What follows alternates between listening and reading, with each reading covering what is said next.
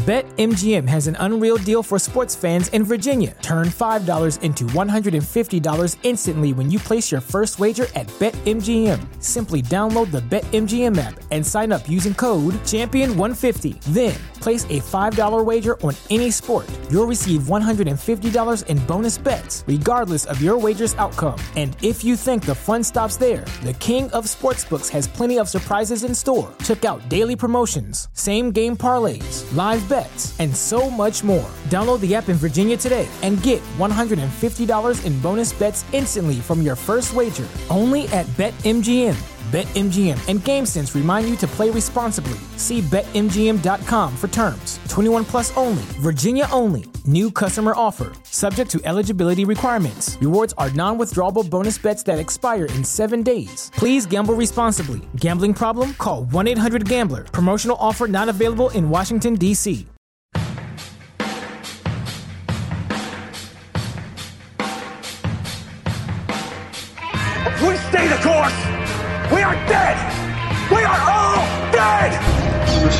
make the world a better place. What happened? I'm as mad as hell, and I'm not going to take this anymore! I know Kung Fu. You either die a hero, or you live long enough to see yourself become the villain. I'm as mad as hell, and I'm not going to take this anymore! This whole thing is insane! This whole thing is insane! 300 years ago, you'd have been burned at the stake. What do all men with power want? More power. This is now the United States of Zombieland. This whole thing is insane! Man is evil, capable of nothing but destruction! Everybody is stuck with the things that they're not proud of. More power. Welcome to the desert of the real. More power. There can be only one. Are you a God-fearing man, Senator? It's such a strange phrase. I've always thought of God as a teacher, as a bringer of light, wisdom, and understanding. You see, I think what you really are afraid of is me. Happy heresies and welcome to the desert of the real.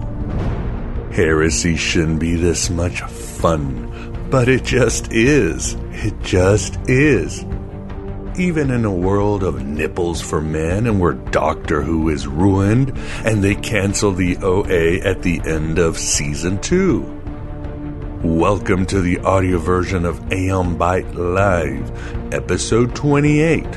Raw, uncensored, and unfiltered, just like the truth you've been looking for across all your existences. Supercharged by stellar audience participation. On this episode, we were joined by Travis Edwards, a transpersonal therapist and excellent writer whose work has appeared in such publications as New Dawn and Living Now. And he has a lot more qualifications you will see. He joined us to discuss the Gnosticism of Gurdjieff and several other topics a brilliant mind who shared a lot of brilliant ideas.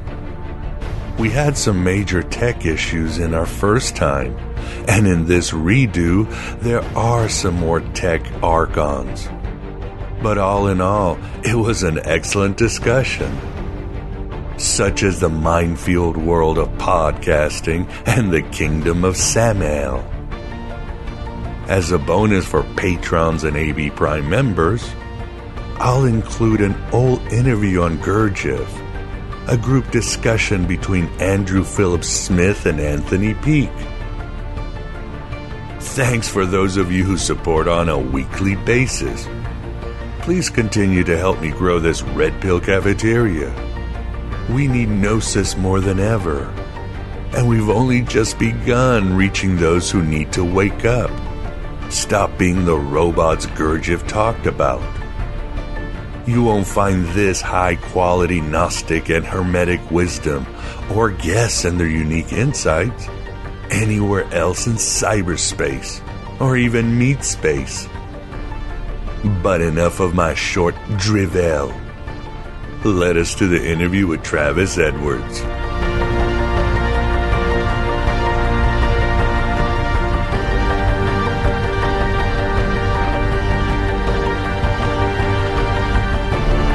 We're live. We're live. We're live at five. Uh, Yeah, I, yeah. uh, somewhere in Hawaii or something, we're at five. There you go. Somewhere in the world, it's five. There you go. Awesome. Why am I getting a commercial? I don't know. Well, as always, happy heresies and welcome to the desert of the real. This is Aeon Byte Live from, yeah, I already forgot where I was. Yes, I'm, of course, in Chicago. Hmm. And our guest today is Travis Edwards, live from Australia. Thanks for joining us, Travis. Thanks for having me, Miguel. Great to be here. A pleasure to have you. And of course, we've got live from California, we've got the Moondog Vance. How's it going, Vance? Um, pretty, uh, pretty copacetic today. Mm. Just saw the Joker, so I'm sufficiently rattled and excited and so forth. There you go. Well, I'm sure people will joining are as always we'll be filling into the chat. I should repeat myself in a few things. But as always, this is episode 28. If you have questions, uh, hello Jasmine. Hola, ¿cómo estás? If you have questions, please put them in caps for Vance in I or I, and we will certainly get to you. Um, the topic, of course, is Gurdjieff, the Gnosticism of Gurdjieff, and I think Travis will make the best case tonight. As always, this will be in audio format, will be released on iTunes, Patreon. Well, Patreon. No, it will be released on all the podcasters live, but uh, AB Live members and patrons will get the full dope, as I say, plus a bonus. And I think you'll enjoy the bonus too, because it will be about Gurdjieff with some very cool guests from a past show.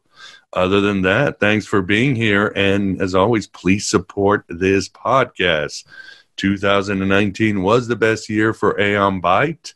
I think uh, and I brought you some excellent guests, some uh, powerful topics for the millennium, for 2020, and for eternity.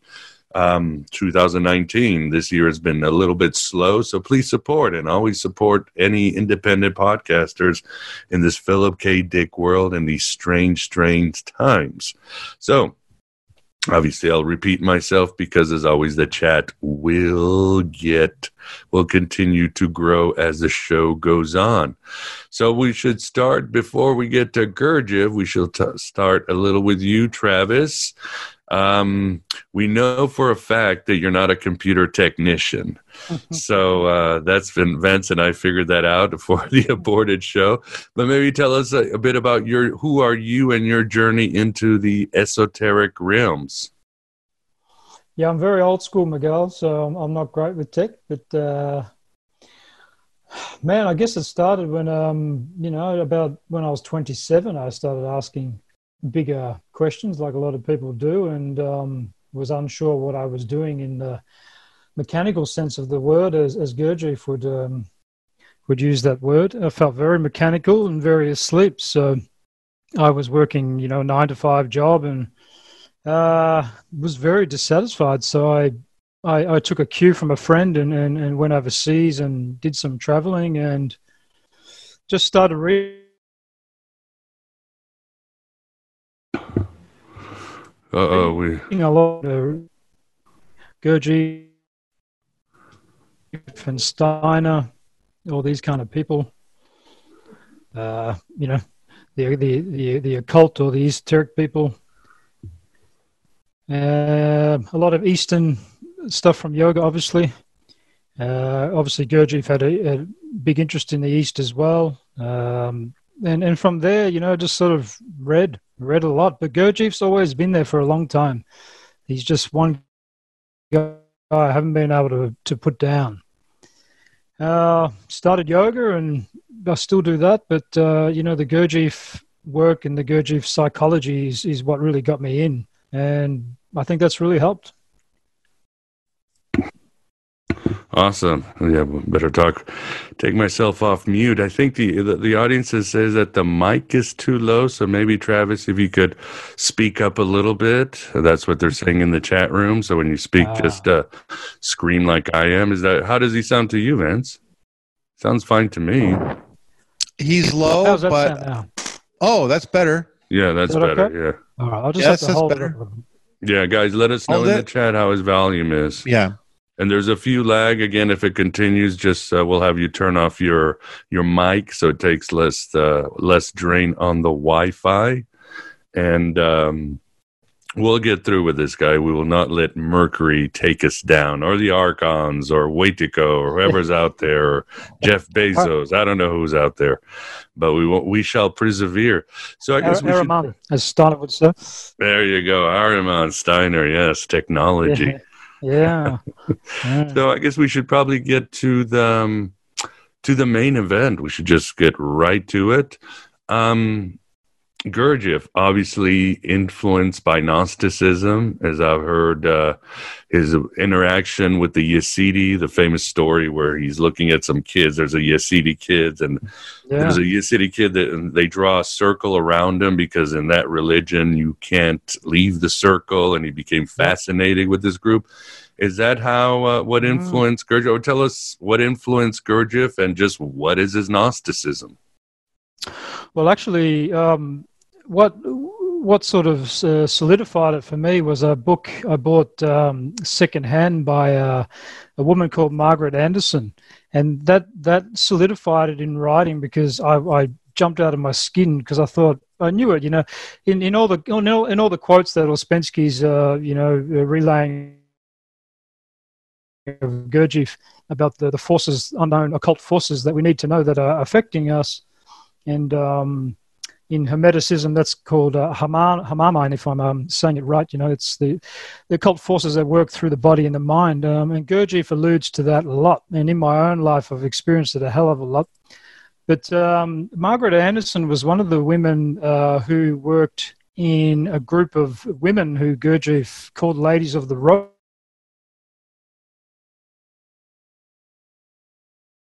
It's very Gnostic of Gurdjieff. Hmm. And uh, Margaret Anderson's the only one who I've, I've, read the book, and she's explicitly speaking to someone. It doesn't say who, but she she's saying she's verifying that Gurdjieff's work goes back to the Gnostics and the initiates of Egypt.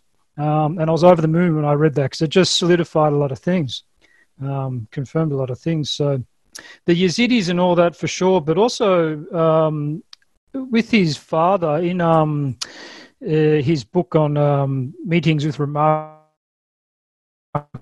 men, you know, he talks about his father. His father was a big influence. His father knew a lot, and this is where Gurdjieff um, was introduced to the uh, the Epic of Gilgamesh, which uh, Gurdjieff says uh, explicitly that that was, in his terms, the spiritualizing factor for him for the rest of his life. And if you read um, the very difficult Beelzebub's Tales, which is very interesting, um, that that's a complete Gnostic mythos. You know, Beelzebub, it's it, not, a lot of people have uh, really quick. Uh, if you look him up, he's you know one of these seven devils, you know, and uh, quite a mischief angel. Um, my understanding, Gurdjieff being so influenced by the Sumerian tradition, and especially the Epic of Gilgamesh, as he says in Gurdjieff uh, language, spiritualizing factor for him, he, that really got him searching. And I, through other research, I feel that his chosen Beelzebub is, is actually kind of a, another rendition of Enki. Enki, you know, the creator uh, in the Sumerian text of, of, of the mankind is coming through in incarnations, you know. So we speak of humans having incarnations, but you know these gods and entities can too, but it's out of our comprehension. But uh, you know, Enki can be seen as an aspect of coming through as Sophia later on for the Gnostics. Uh, you know that that the takes a lot of uh, research, but you can read Beelzebub's tales absolutely as a Gnostic mythos. It's amazing. One of the one of the biggest insights in there that he's telling Beelzebub is telling um, Hassein is about the Hasnamussian the so-called humans here that are not quite human on the earth. And Gurdjieff's actually quite horrifying to read. Um, he's, he's, you know, he was, Gurdjieff talks about shocks waking people up. They need shocks to wake them out of this deep sleep. What Gurdjieff calls most of us are walking dead, really. As Gurdjieff's quite haunting.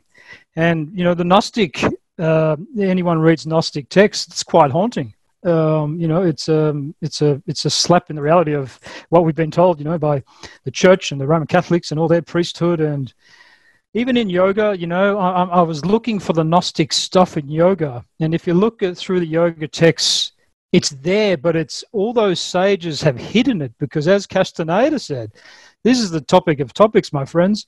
It's uh, it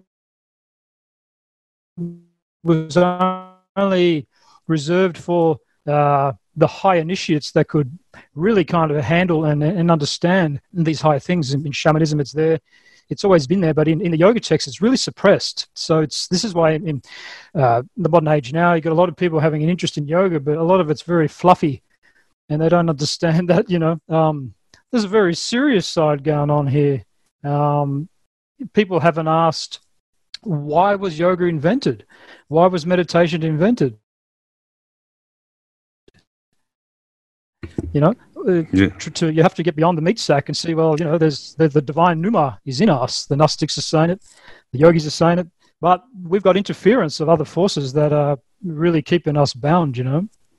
So, no, uh, yeah, you mentioning Castaneda. I was actually reading him this morning, his ideas of the predators coming to get us and taking us over, of course, and the shamans. Yeah. Uh, people forget uh, part of the job of the shaman was to protect the tribe from the evil spirits that could come and possess us and cause uh, wreak yeah. havoc upon a, a culture. So, um, would you say Gurdjieff had an idea of, uh, of, of evil spirits or ontological spirits, or was he just trying to fix these broken meat machines called humans. no, he knew, but mm. um, you know, even in Gurdjieff, he was careful um, not to speak about a lot of this stuff. But in his book, uh, "The Herald of Coming Good," he speaks of a destructive force, and he makes up another weird Gurdjieff name called uh, Hana or something like that. You know, it's like T Z V A R N O something. Hana is like a force that comes in and just completely destroys all the good works that are being done by a group or individuals. It'll just come in. You know, um, I think even Osho, you know, Osho, who was a big fan of Gurdjieff, he would say that that same force came in and ruined his thing he was doing if in, in Pune in the States, you know, uh, and you can see, you know, Osho was Osho. Not to divert, but Osho identified as a Gnostic. He he read. He had one of the biggest libraries ever known by humans. Unbelievable, this guy, you know. Um, yeah, he, he, wrote a really good book on Gnosticism. Saying, but he he's identified. Yeah, for yeah. sure. So he he knew, you know, but it, yeah, this force came in and bang, put him down. So Gurdjieff definitely knew, and there's numerous amazing quotes in Ouspensky's "In Search of the Miraculous," where you know he's talking about this, and it, it's it, it's always amazed me that no one's honed in on these in quotes and, and really looked at them. Um, if I can share one off the top of my head, there's yeah, I can't remember what do. page it is, but he speaks he speaks about this. Um, when man is trying to awake, you know, and he makes these efforts to awake, and you know he thinks he's awakening, he can fall back asleep very quickly. Um, now I can testify to this because it happens a lot. Uh, you know, I've been initiated in a particular yoga uh, technique, and um, the more you try, you know, Gurdjieff has said explicitly in this quote that, you know, tenfold forces will come down on you. The same forces that uh, had you in sleep in the first place, they come down tenfold. And it it's nefarious how it happens. It, it happens through all sorts of means. You, you got no idea. It's just, it's full on. It's literally like the weight of the world. And I've experienced that a lot. I can tell you, it's it, it'll it'll come through distractions. It'll come through frustrations. It'll come through uh,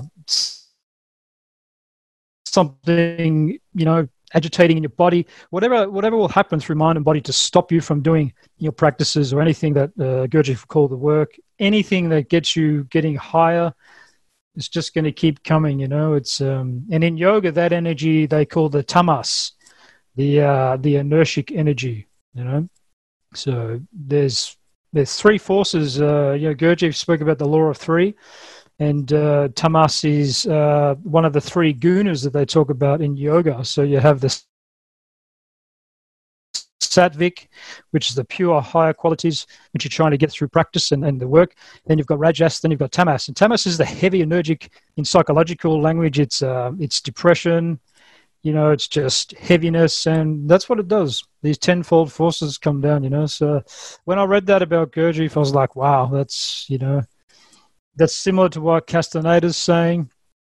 Uh, and also, you know, if people want to get a, a clearer idea to help highlight Gurdjieff's uh, work, you can you've got to read Sri Aurobindo. He's the only yogi so far I know that has explicitly wrote a book called uh, "The Hidden Forces of Life." All through that book, he's saying the same things Gurdjieff has hinted at, but hasn't said in, in so many words. You know, but uh, that or that book by Aurobindo will will give everyone a good idea. Mm. Yeah, wonderful. Yeah. And of course, please uh, feel free to talk as long as you, there is no time constraint, Travis, whatever you need to make your point. But I guess the question uh, would be how do you, since we're on the topic, how do you protect yourself from these uh, really uh, powerful gravitational forces that are trying to keep us down? I mean, I guess you would have to practice what the fourth way. Or are there any, what do you tell people where to start? Um, you know, the the, the thing about Gurdjieff, um, the main things that I've highlighted, uh, and that hopefully I'll I will share in, in the book I hope to write it in. The thing about Gurdjieff was the will, the human will. Uh, you know, you, people can read Ouspensky and Bennett and Orage and all these guys, right? But they don't give a clear picture. What what Gurdjieff was about was strengthening the human will because as he says people are machines. People cannot do uh, you know um, the chief source of evil which i guess you could tie into the eastern notion of karma but the chief notion of evil for gurdjieff was these what he called unconscious involuntary manifestations. Now that ties into a whole heap of things here. It ties into the hermetic Heimarmene which is the cosmic rule through all the elementals through mind and body because we're, we're made of that you know it's about strengthening the will. All all aesthetic uh, aesthetic uh, practices is about strengthening the will. Um, of course, you know Gurdjieff spoke about the fourth way is very old um, as kind of an integration, but something that was uh, more advanced than just the way of the yogi or just the way of the monk or just the way of the fakir. You know, all, all these three are trying to strengthen the will in different ways. So Gurdjieff's trying to do an integration of all those three. And it's all it's about the will. I think there's another quote in uh, Ouspensky's book that you know, the evolution of man's consciousness is the evolution of our will. Um, and just an interesting side note, um, I spent a fair bit of time studying German philosophy and German Romanticism, which is also underpinned with a lot of uh, Neoplatonic Gnostic influence, which is fascinating. From Schopenhauer to Schelling to all those guys knew about this stuff. And the central theme there I found in the German esoteric tradition was the will. And they associated the human will, something with our spirit. You know, there's a, there's a very close interconnection there with the, the inner pneuma and the will. And um, just another mention here, because uh, Robert Assagioli, if anyone's heard of this guy, was a transpersonal a psychiatrist. He was, I believe, influenced by Gurdjieff and He's wrote a great thing anyone can find online on a PDF called Training of the Will. And you'll see a lot of Gurdjieff come through in that. It's an amazing thing. You should read it all the time. You can live, use it as a, as a manual. Um, and Ali again, helps highlight Gurdjieff in everyday life. The practice of Gurdjieff is in everyday life. And you'll notice that the more you're trying to become uh, you know, self-observing and um, strengthening your attention, uh, which is what Gurdjieff said. He said, trying to do self-observation will drive you mad, and you'll realize that you actually can't do it. The idea is to strengthen the, the will of attention because, and especially in this day and age, Paul Gurdjieff would be horrified because the attention span of people is, you know, I don't know, like a toad, you know. it's just not there. Um, and, and, people are just lost in, in, in, especially in the technological age, people are just lost, you know, and the attention is not there.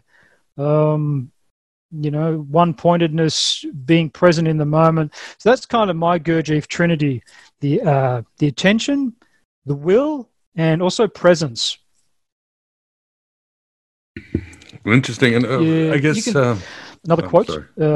Yeah, please do, please do. Sorry, just quickly. Yeah, there's, yeah, there's yeah, amazing, no there's an amazing quote you can find online. You know, as Gurdjieff talks about the majority of people um, you meet on the street are dead. They're actually dead. it's haunting, you know. Then you got to think, well, what does he mean by dead? But you go out anywhere, go to a shopping mall, go somewhere, and people are so mechanical.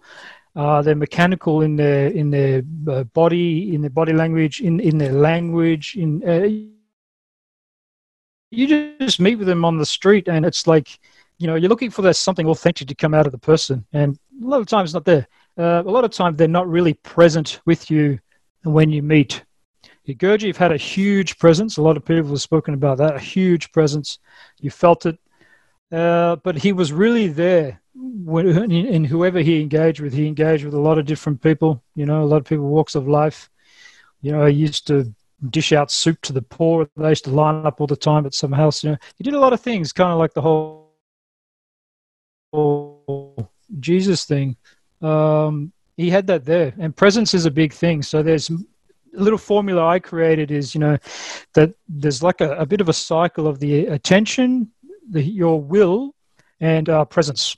And they all kind of create a little bit of a, an alchemical formula there. But for me, that's the crux of Gurdjieff's psychology. And that's how I came into Gurdjieff. And he's, for me, coming from a transpersonal psychology background, Gurdjieff's like the ultimate transpersonal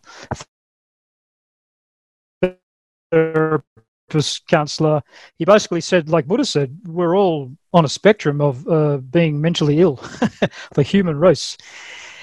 Buddha said that, and people, you know, you got to dig up the text to find that. But the Buddha spoke about the our mind having defilements, you know, and Gurdjieff's saying the same thing in Beelzebub, uh, speaking as Beelzebub to Hassein he's i think there's a chapter about um, you know he calls human beings your favorites your three-brained favorites creation but also the psychopathology of your favorites you know i mean he's gone beyond freud and all these kind of guys so we have to ask what's what's made us such deranged animals you know what's made gurdjieff knew the gnostics knew you know, or any any any school that's come from that Alexandria, Egypt, which is basically you know uh, Hermeticism, Gnosticism, or Neoplatonism, all rubbing shoulders together. Um, that's definitely Gurdjieff's hub. That's where he's come from, and, you know, he's learned the same insights that all those sages and initiates have learned. And he was a high initiate, Gurdjieff, from what I've understood. He was very high. Mm, well said and agreed. Yes, uh, the insight is that the machinery has been created to keep us asleep, to bring us down and make us slaves of some sort of system, some sort of managerial class, and the solution is spiritual. So yeah, and uh, it's interesting. Some I'm reading some of the comments there, Travis, and it seems uh, maybe Vance agrees it's split between people who really like Gurdjieff and people who don't like him so much. Yeah, I think he's a shyster, a chiseler. So maybe Travis will have to deal with those or Vance will ask question. But before that, I like somebody said, uh, is there an app for willpower? But w- that's a question probably a lot of people still misunderstand is what is will, Travis? It's not the same. Yeah. willpower. It's something different. Maybe tell the audience so we can it's clarify. a mystery, man. It's a the will. The will has been very enigmatic um, principle in in in, in humanity, and it took me a lot of uh, study and but you know the German the German guys really helped um, highlight highlight that for me because they were really focused on that. And if you look at the um, uh, you know I've spent time in academia. It was very frustrating because in academia, you know, mysticism and esotericism is snuffed out. You know, so you don't have the old school way of the Platonic uh, mystery schools that Plato set up, that that um, uh, Plotinus set up. All these amazing uh, it's totally different now. It's totally rubbish academia. You know, they've snuffed it out. But you've got the English school of philosophy that came through, and right, basically materialists, right? Um, Hume and, and, and all those guys. And, and then you had on the other side the Germans, who were actually the spiritual current of Western philosophy. And the main thing uh, going through the Germans was obviously the unconscious, which is where Jung and Freud took all their stuff from. But the will, the idea of the will was there. It's highlighted in um, Heidegger, who, you know, as we know, Hans Jonas, um, in the last epilogue of his book, The Gnostic Religion. Amazing. Yeah, great book. There's there's definitely links there. Um, you know, existentialism, Gnosticism. It's there. But Heidegger, in one of his books, highlights that all through that tradition, the will is there from, you know, the, the mystic Jakob Boehme actually influenced a lot of them. Uh, Hegel, um, Schopenhauer, it's obviously there, big in Schopenhauer. Uh, Friedrich Schelling, who wrote a book, Ages of the World, which is his Gnostic period. Uh, you've got it in Nietzsche, obviously, the will to power, which obviously got really uh, deformed and mis- misinterpreted by the world. Um, in, in a nutshell, you can say that Gurdjieff's ideas are similar to Nietzsche's in the will to power. Um, I've read that the will to power is, is the will to bring about the good over, you know, it wasn't about the any Hitler kind of weird stuff that people have tried to paint on Nietzsche. It was really about the will, and Nietzsche's taking this from the German tradition, you know. But like I said, it's it's it's associated with our inner the inner divinity. Um, getting back to Robert Assagioli, people can check this out. He had an amazing um, conceptualization of the self, okay, that it was a cross between awareness and the will. And I really studied that, and then I looked at it, I thought, you know, he's really bang on there because even in the Eastern tradition, the ideas of the self, um, you got Shiva and Shakti. Now, Shiva is the ultimate awareness, and you got Shakti, which is like the energy and, and, and making stuff manifest, and that's the will, right? You got Shiva Shakti. So Assagioli, being a very vast reader, you've got awareness and the will.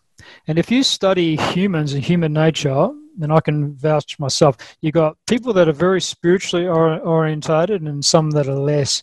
You'll notice that people who are spiritually orientated, they've got a high awareness, but their will is not strong.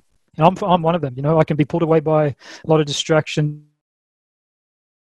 I don't have strong willpower. You've got the general Hasnamussian people, as uh, you know, Gurdjieff would say. They've got strong will. You've got the everyday nine to five workers. You've got people who just they're mechanical and they're asleep, but they've got actually a strong will. You know, it's hard to see this. People get stuff done. Uh, you know, they can they can do things. They can do things they want, no matter how trivial it is. You know, they've got a strong will to do. A lot of other the spiritually inclined people don't have a strong will, so you'll see what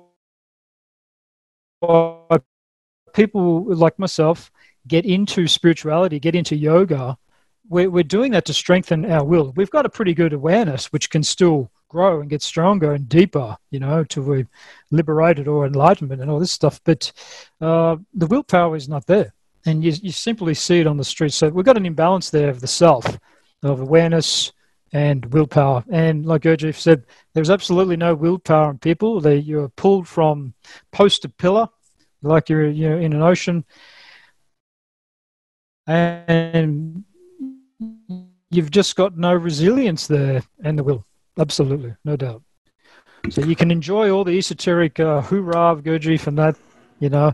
But at the end of the day, he's a very practical guy.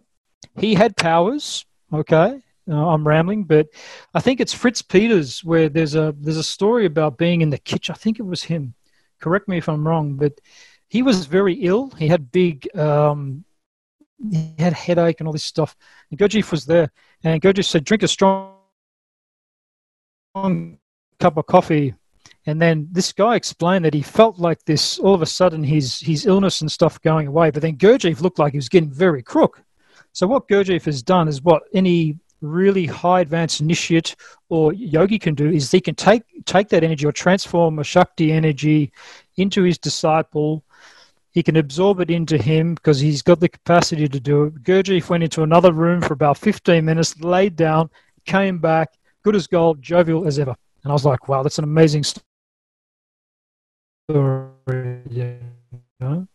And nobody talks about that, you know? Nobody talks about it. Amazing. Amazing. Well, that's, yeah, love it. Uh, thanks for the clarification on the will, especially when you count it with uh, Shiva and Shatki. Shatki. Yeah. Hope I'm saying that right. Well, now one, it looks like the, the chat room is a very animated. Good to see some of the regulars, John Barker, Nate the occult fan, all the other guys. Thanks for being here again. We have Travis Edwards discussing the Gnostic Gurdjieff here on Aeon Byte Live. So now we want to hand it over to Vance. Do you have a question or you want to, uh, does the audience have some questions for Travis, whether you maybe one pro, one negative, and we'll go from there? Take it away, Vance. Yeah, yes, yes to all of that. Um, um, Here's an interesting one. When the first chat asked, uh, didn't Gurdjieff think his attempts to train people in his ways, the fourth way, uh, failed? Yeah, well, you know, when Gurdjieff was on his deathbed, he basically said, "I've left you all in a very fine mess." you know, so um, you know, it, it's easy. I'm not sure, you know, uh, what the listener might be alluding to, whether it's sort of, you know, the, the charlatan accusations on Gurdjieff at all.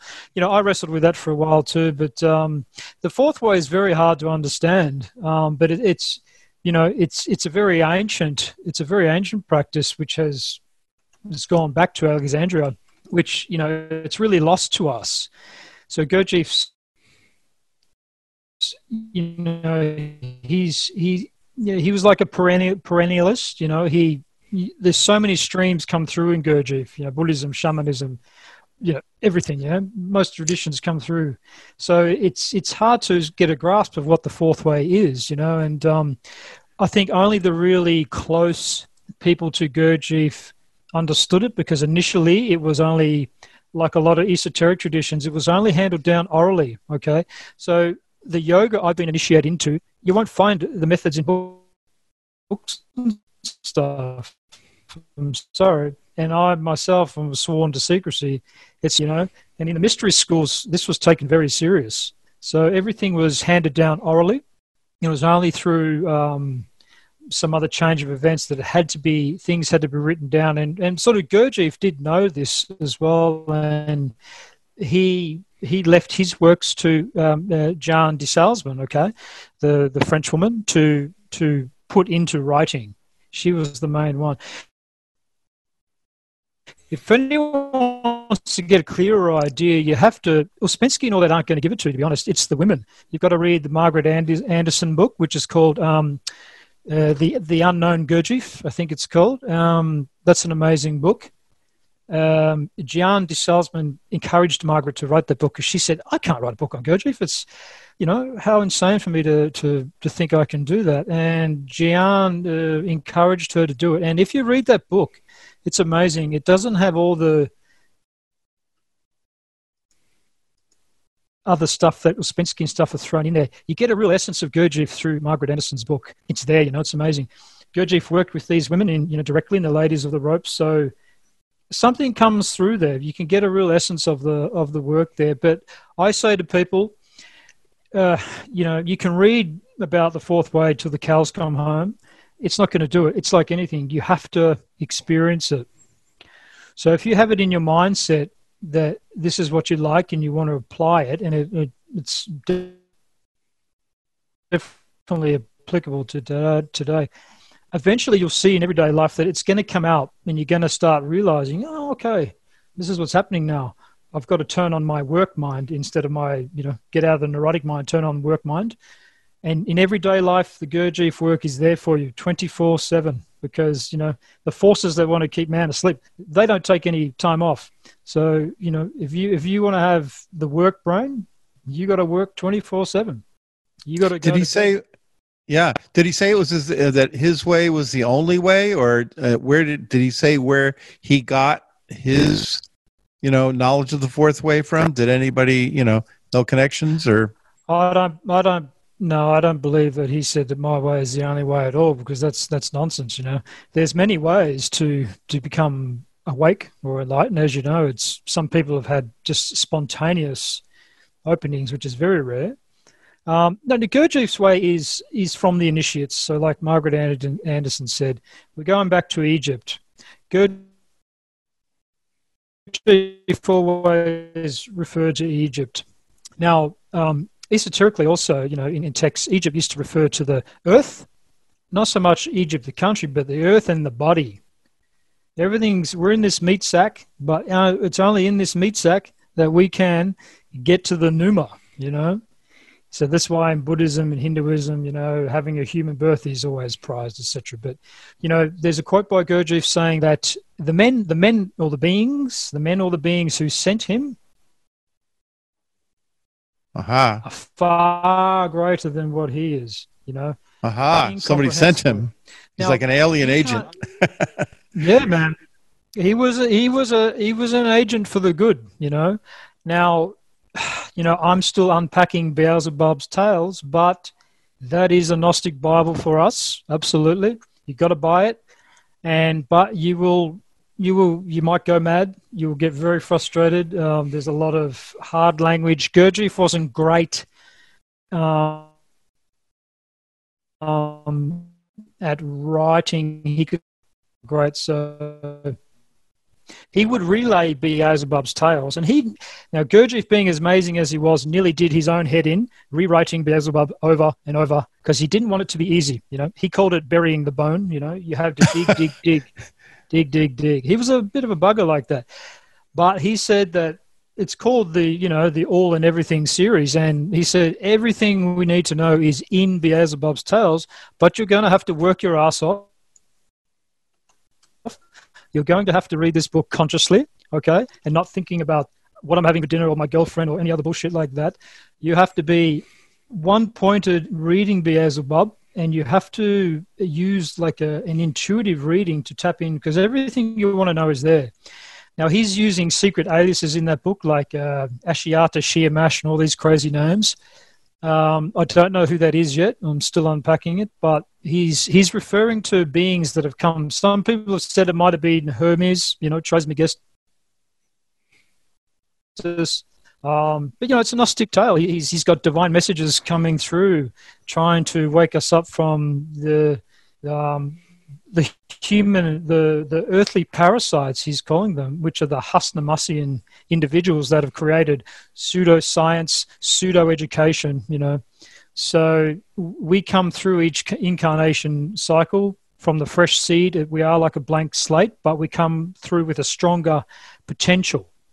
So Gurdjieff is also, you can say in a nutshell, the first teacher of human potential because every time human potential keeps getting crushed by the sleep of this world, you know, those divine messengers he speaks about in Beelzebub are coming through. He's got Muhammad, he's got Buddha, he's got other people in there.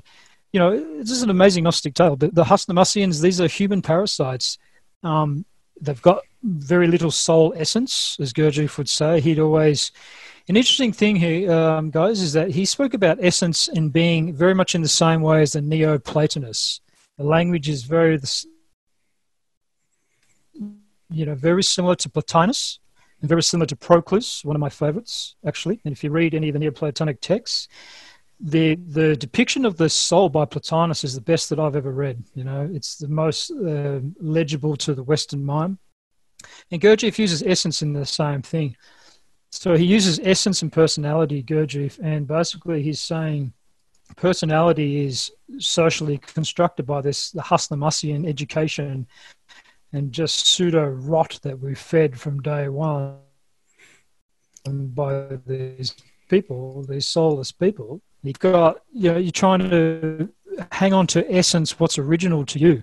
So you've got essence and personality, and you'll see in uh, I think yeah, Ouspensky's In Search of the Miraculous that's that features quite a bit in some of the chapters. You know, but Gurdjieff wanted to crush all the falseness or the egotism of you, or all the human vanity, everything that's given to you, you know and some people didn't respond very well to that in the groups you know they especially because he was big on group work.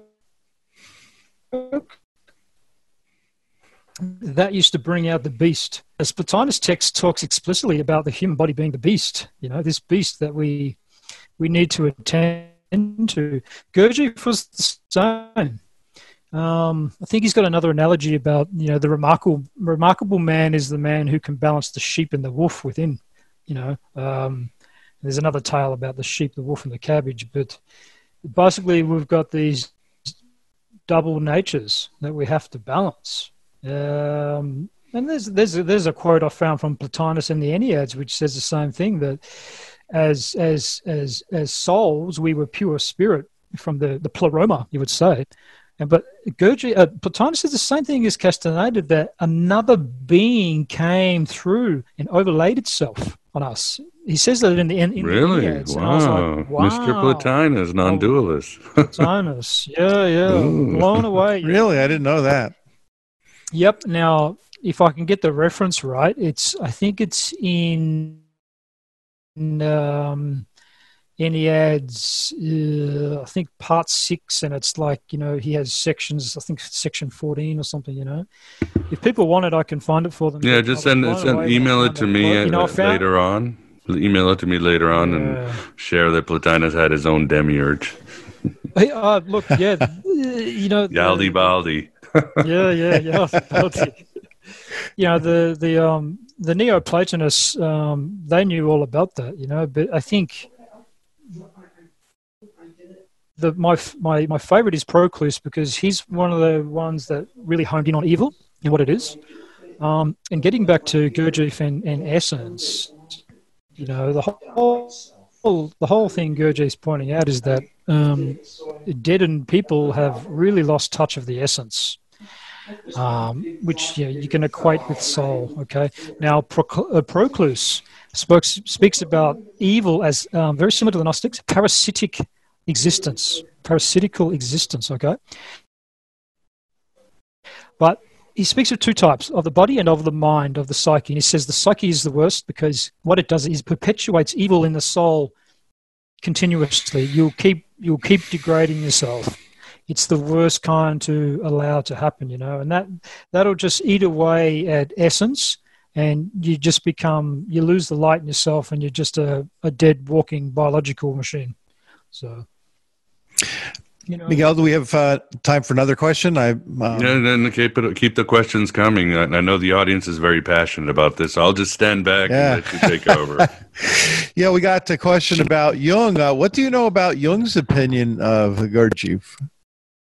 Carl Jung. Oh, fascinating. Yeah, fascinating. Great question, actually. Um, not sure how many people know, but um, there was a guy called Maurice Nicoll, okay, who wrote some very amazing um, psychologies. You can, I think, the book's in three-part series, uh, commentaries on Gurdjieff and Ouspensky's psychology. Maurice Nicoll was a British man who was uh, uh, um, a student of Jung. He was with Jung, um, but interesting enough, he ditched Jung and went to Gurdjieff and went and worked with Gurdjieff in Paris and stayed with him, which is fascinating. Uh, there is some um, speculation that Jung and Gurdjieff temporarily met. Uh, I can't find anything to really vouch for that, but um, you know, Jung Jung definitely met up with you know a lot of people that were renowned, so to speak. Um, so I'm not sure whether they actually met or not. But you know, yeah, Maurice Nicoll was with Jung, and but yeah, kind of ditched that and went to Gurdjieff and stayed with Gurdjieff and was enthralled with everything Gurdjieff did and wrote these really, yeah, they, they are quite useful commentaries on on Gurdjieff's um, psychology. You know, um, um, uh, one of our um, one of our um, uh, viewers here. Uh, uh, let's see, who was this? Uh, Oswald Spengler uh, had a quote in the chat saying uh, basically that Jung uh, couldn't be bothered with Gurdjieff's um, uh, teachings, and uh, you know, and he w- recommended you may as well do this, this, or this. I, I'm not going to read the quote in its entirety here, but have you heard of that? That uh, that Jung dismissed Gurdjieff? No, I haven't heard that. Um, look, you know, it, it, it wouldn't surprise me, uh, to be honest. Um, uh, Jung had his own thing going on. Um, my critique of Jung, actually, um, you know, I studied Jung in my transpersonal studies. Um, there's not much usefulness of Jung actually in this day and age. Some um, uh, just diluted and, made into really fluffy psychologies, you know.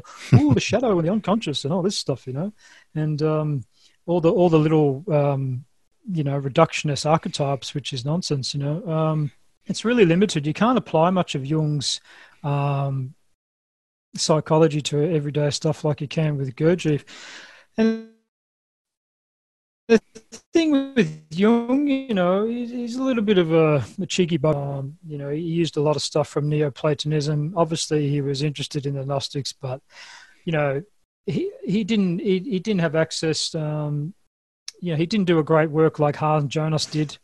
Uh, you know, he he stole a lot of stuff from William Blake.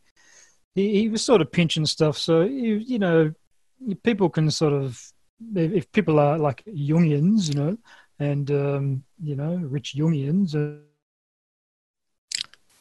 and want to sort of dismiss Gurdjieff. It's a bit it's a bit nonsense because you know you know Gurdjieff was sort of bringing a very um, legitimate esoteric stuff through. Um, Jung didn't have that background. He just read books and was interested in alchemy and um, pinched the unconscious stuff from the Germans, from uh, Schelling, from Jakob Boehme, William Blake, all these guys. So you know, you, you, you, you just can't apply Jung to everyday life. I mean, the shadow is so, you know, what, what do you mean in the shadow? I mean, it's, you read something like Plotinus, you think, oh, okay, just before Jung, you know? So it's like, we've, we've got to get back to the roots. You know, Jung, Jung was studying all these guys, he was reading these guys, and then he tried to pinch it all and paint it as his own stuff. Gurdjieff didn't do that. You know? So he's not an initiate. In other words, he wasn't a primary source, is what you're saying. No. Yeah, he was no, ac- more academic, and maybe maybe he grew on some of his own inner spiritual experiences, though, if you can believe the Red Book.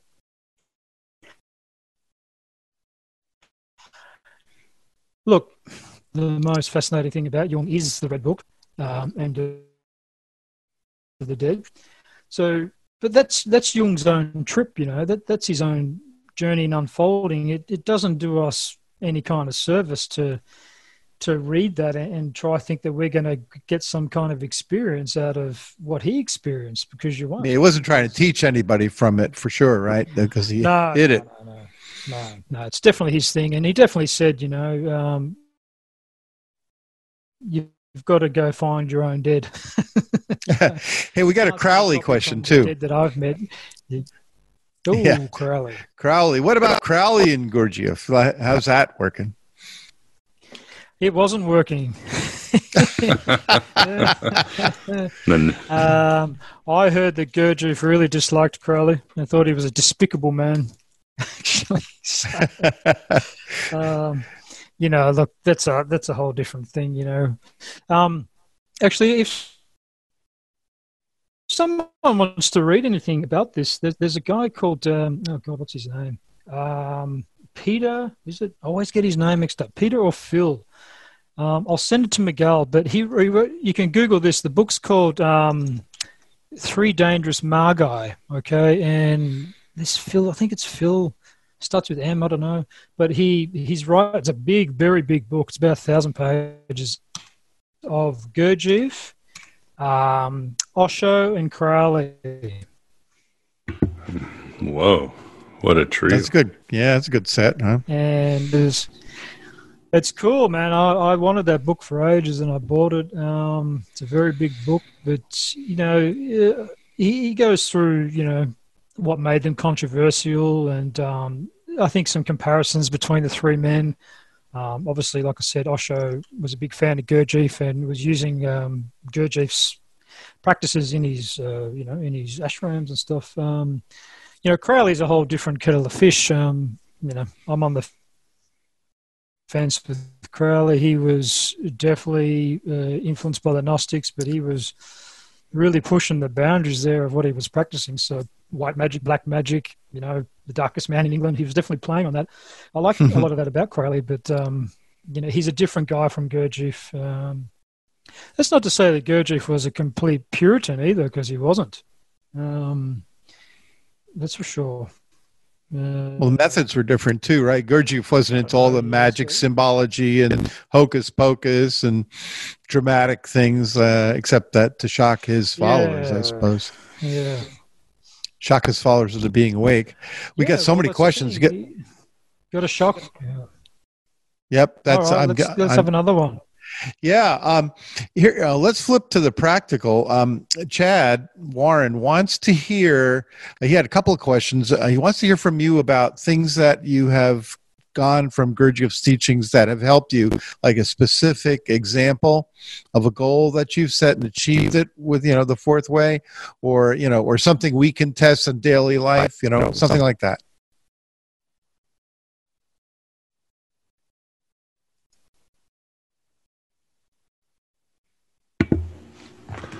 You're frozen in time, Travis. Yeah, he's thinking. yeah, yeah. Well, hopefully he'll jump back. Yeah, just when we get to the uh, the exciting question, uh, what's Let's the see if his secret? willpower can break the network open again. Yeah. Travis, come back to us. Turn Come your back, video. Travis. off. Yeah, yeah. We might have to tell him to turn his video off because now we're getting Yeah. to the to the real practical stuff. Or tell the guy next door to stop watching his streaming video. Yeah, get off Netflix, yeah. lady. yeah. Yeah, I'm just watching as Travis. He's got the he's got the wife beater and the water bottle. I'm like, oh, you know, Australia, you're enjoying the middle of summer where I'm yeah. freezing my ass off of over here. Hey, Miguel, did you ever, while we're waiting for Trap to come back, um, oh, that's, yeah, here he There is. you go. He's returned. yeah, you were gone for a while. Wow. Did you like that? That was my vanishing act. We thought you'd been kidnapped by some Jungians who were mad at you. Ah, right. Protect your house. we asked you for a practical example of fourth way, yeah, and you used your willpower to dissolve the network. Right. So, what was the answer to that? Uh, what what what can you give uh, Chad here that will show him how you use uh, the Gurdjieff's teachings? It's ba- yeah, it's definitely about the will. Um, you know, I th-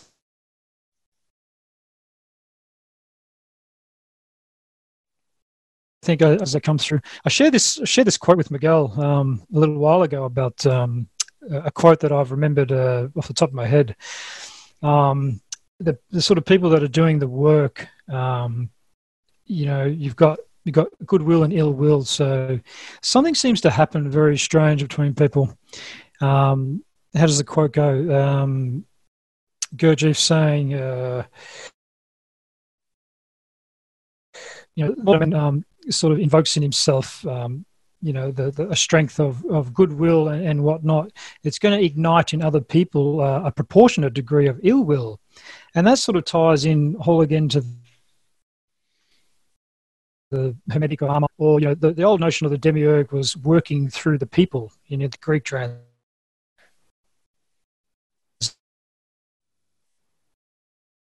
You know, so, so with your friends or family members or anything, that you know, it's gonna it's gonna want to test you, and that also ties into um, the notion of turning the other cheek. That's what the, that turning the other cheek is really about.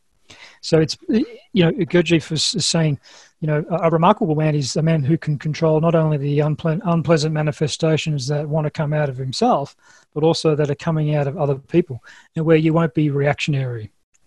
So the strong, the, the biggest thing I've learned there is to strengthen your response to that. You've got an awareness that this is what it is. You you know you're going to be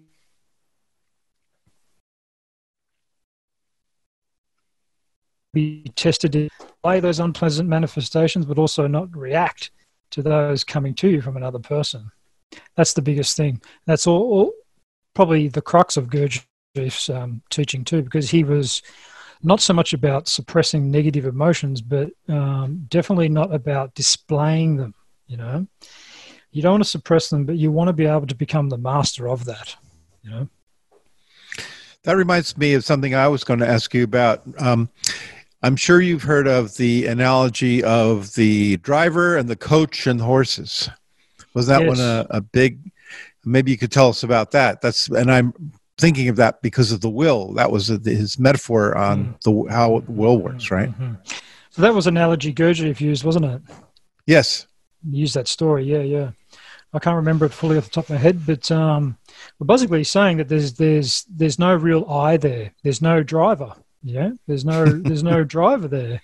So there's something being driven. You know, um, there's mechanisms being driven, but there's actually no driver there. There's no real I. Now,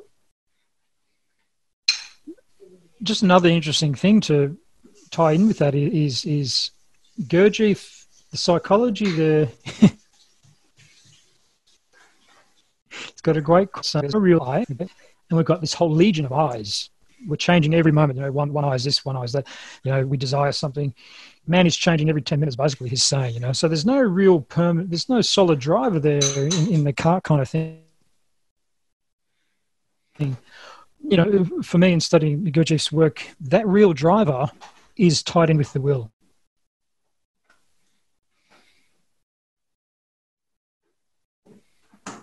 And really trained to be strong-willed and resilient, like I said, not respond to certain things and whatnot. You, you're going to have a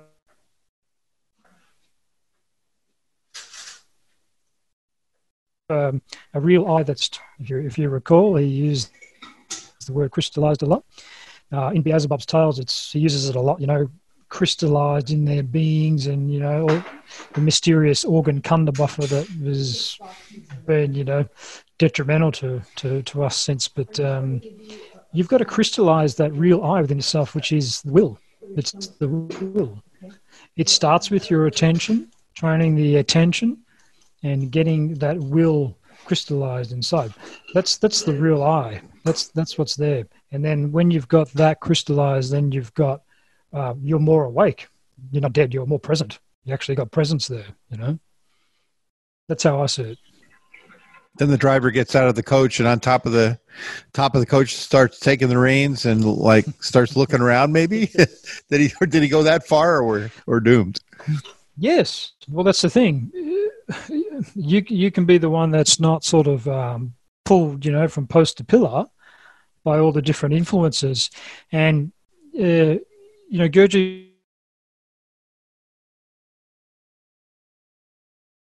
spoke a lot about influence. So we've got thin water and those basic things, but there is the, the, the, the non-physical, the impressions that are coming through the senses that are coming through all the elementals, you know, which is coming through Heimarmene.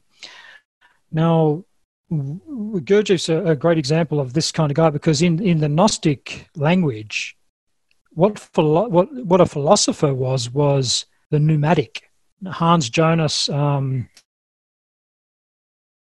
makes a great, you know, his Gnostic book that the Gnostic called the, the a philosopher in, in the Gnostic era was a pneumatic person, same as the Neoplatonists, which means that they weren't swayed either way by misfortune or fortune or gifts from Zeus. You know, they weren't getting suckered into any gifts from Zeus. They were very stoic, staying centered. They weren't pulled either way by Heimarmene, you know. They didn't care, like misfortune, joy, sorrow, they stay the same. And that's the pneumatic, the pneumatic man, you know. He was above the Heimarmene, as Jonas says, okay? He's hovering about here the general people are down here and they're pulled post to pillar by Heimarmene and daily 24 7. The pneumatic man, the Gnostic man, he's sitting above that. He's non reactionary. Okay. He's got control of the of the impressions, the manifestations that are floating around him. He's not biting. He's not biting. He's staying resolute in the will and navigating uh, Lao Tzu talks about this in the Tao Te Ching. You know, it's all there in the Eastern stuff as well. It all comes back to Heimarmene and you know um, forces through the body and the mind. It's it's it's it's quite a big um, concept actually. I hope that. Oh, great! Yeah, yeah, that's that's good. You know, we have a lot of interest here in the chat room, and um, uh, that that pretty much takes care of most of the questions. There's a lot of stuff going in there. Miguel, what are you uh, thinking right cool. now? What am I thinking? I was talking about the the driver in the car. I was thinking of the Pointer Sisters and that song. I'm driving, I don't. You know me. Don't let me sit there alone thinking because the dumbest things look. And yeah, Robin Williams made fun of it in one of his specials. Ha ha ha. I'm driving. never mind. But um, uh, yeah, Heimarmene. Awesome. Now you're talking about fate too, right? The the dark power yes. of fate that controls yes. us. That's what the, the one thing that uh, the Greeks, the Romans, and even the gods feared was fate. And of yeah. course, in the, the Gnostic Gospels, uh, in the secret book of John, Yaldabaoth creates fate, but he mm. creates her as more powerful than him. That's his anger against humanity. He's so pissed off at humanity and at Sophia that he's like, I'm going to make a bigger, badder, you know, person than I am, and uh, that'll show you. So it's interesting how this concept of uh, fate is, and actually, yes, I did. Idea of karma. You know? Yeah. Oh, yeah. In India, I remember was it uh, one person in India said, uh, "I'm not afraid of death, but I'm afraid of karma." Same thing, right, yeah. Travis? yeah, same thing. It's it's yeah. The the Hermetics, Neoplatonists who were using fate. Um, yeah, yeah. What do you do? You know, it's. Um... And there you have it, my beloved true seekers. The first part of our interview with Travis Edwards. We continued to some strange but enlightening places in our second part, with continued intriguing questions from the audience.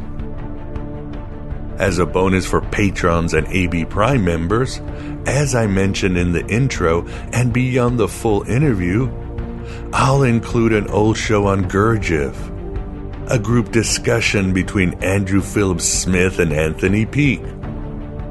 Great compliment to our interview with Travis including the audio version, this is a cool listen if you leverage the private RSS feed from AB Prime or Patreon that works in the podcast provider of your choice.